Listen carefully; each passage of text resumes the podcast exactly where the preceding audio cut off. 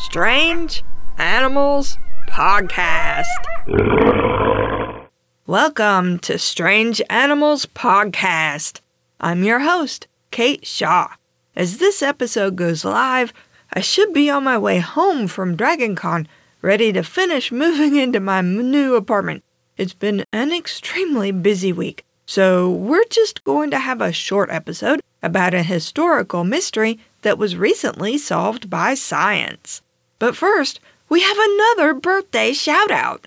Happy birthday to Zoe, and I hope you have the most sparkly and exciting birthday ever.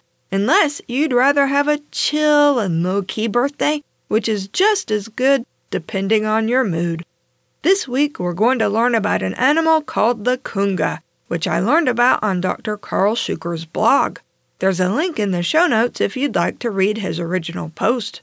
The mystery of the kunga goes back thousands of years to the Fertile Crescent in the Middle East. We've talked about this area before in episode 177 about the Surush, specifically Mesopotamia. I'll quote from that episode to give you some background. These days, the countries of Iraq and Kuwait, parts of Turkey and Syria, and a little sliver of Iran are all within what was once called Mesopotamia. It's part of what's sometimes referred to as the Fertile Crescent in the Middle East. The known history of this region goes back 5,000 years in written history, but people have lived there much, much longer. Some 50,000 years ago, humans migrated from Africa into the area, found it a really nice place to live, and settled there. Parts of it are marshy, but it's overall a semi-arid climate, with desert to the north. People developed agriculture in the Fertile Crescent, including irrigation, but many cultures specialize in fishing or nomadic grazing of animals they domesticated, including sheep, goats, and camels. As the centuries passed, the cultures of the area became more and more sophisticated, with big cities, elaborate trade routes, and stupendous artwork. The domestic horse wasn't introduced to this area until about 4,000 years ago, although donkeys were common. The domestic donkey is still around today, of course, and is descended from the African wild ass. Researchers estimate it was domesticated 5,000 or 6,000 years ago by the ancient nomadic peoples of Nubia and quickly spread throughout the Middle East and into southern Asia and Europe. But although horses weren't known in the Middle East 4,500 years ago, we have artwork that shows an animal that looks like a really big donkey, much larger than the donkeys known at the time. It was called the kunga and was highly prized as a beast of burden since it was larger and stronger than an ordinary donkey. It was also rare, bred only in Syria and exported at high prices. No one outside of Syria knew what kind of animal the kunga really was. But we have writings that suggest it was a hybrid animal of some kind. This explains why its breeding was such a secret and why it couldn't be bred elsewhere.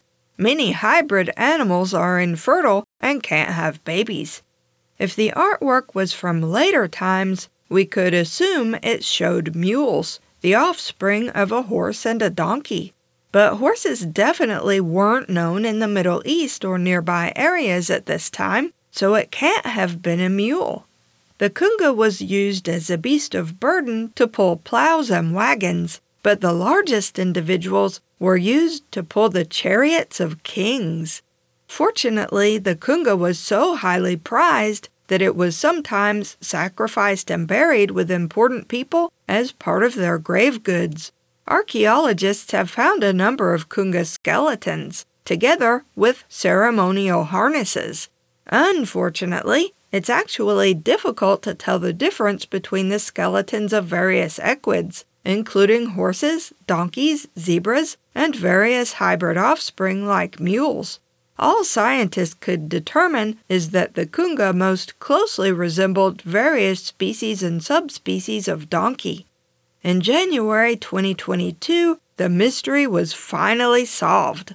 A genetic study of kunga remains was published that determined that the kunga was the offspring of a female domesticated donkey and a male Syrian wild ass. The Syrian wild ass was native to many parts of Western Asia. It was barely more than 3 feet tall at the shoulder, or about a meter, and while it was admired as a strong, beautiful animal that was sometimes hunted for its meat and skin, it couldn't be tamed. Because the Syrian wild ass was a different species of equid from the domesticated donkey, and because it couldn't be tamed and was hard to catch, breeding kungas would be difficult.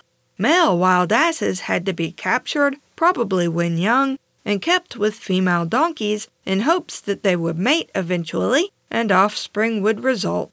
Obviously, the kunga showed what's called hybrid vigor, where a hybrid is stronger than either of its parents, but because it was also infertile, the largest and strongest kungas couldn't be bred together.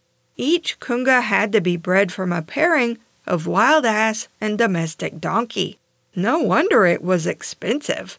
When the horse was introduced to the Middle East, it took the place of the kunga quickly, and before long everyone had forgotten what the kunga even was. Sadly, we can't try to breed a kunga today to see what it was really like, because the Syrian wild ass went extinct in 1927.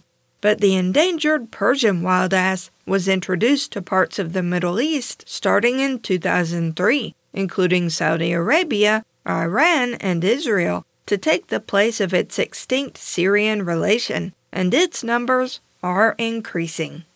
You can find Strange Animals Podcast at strangeanimalspodcast.blueberry.net. That's blueberry without any E's. If you have questions, comments, or suggestions for future episodes, email us at strangeanimalspodcast@gmail.com. If you like the podcast and want to help us out, leave us a rating and review on Apple Podcasts or Podchaser, or just tell a friend. We also have a Patreon at patreon.com/strangeanimalspodcast if you'd like to support us for as little as $1 a month and get monthly bonus episodes. Thanks for listening. I'm recording this before I leave for Dragon Con while I'm still moving stuff into my new apartment. Monday, I moved the last of it, the furniture I can't carry myself. I have a friend who's going to help me. And I'm excited, but I am also very tired. So I just wanted to say hi. Thank you all for being very patient with this very short episode. Donkeys are adorable.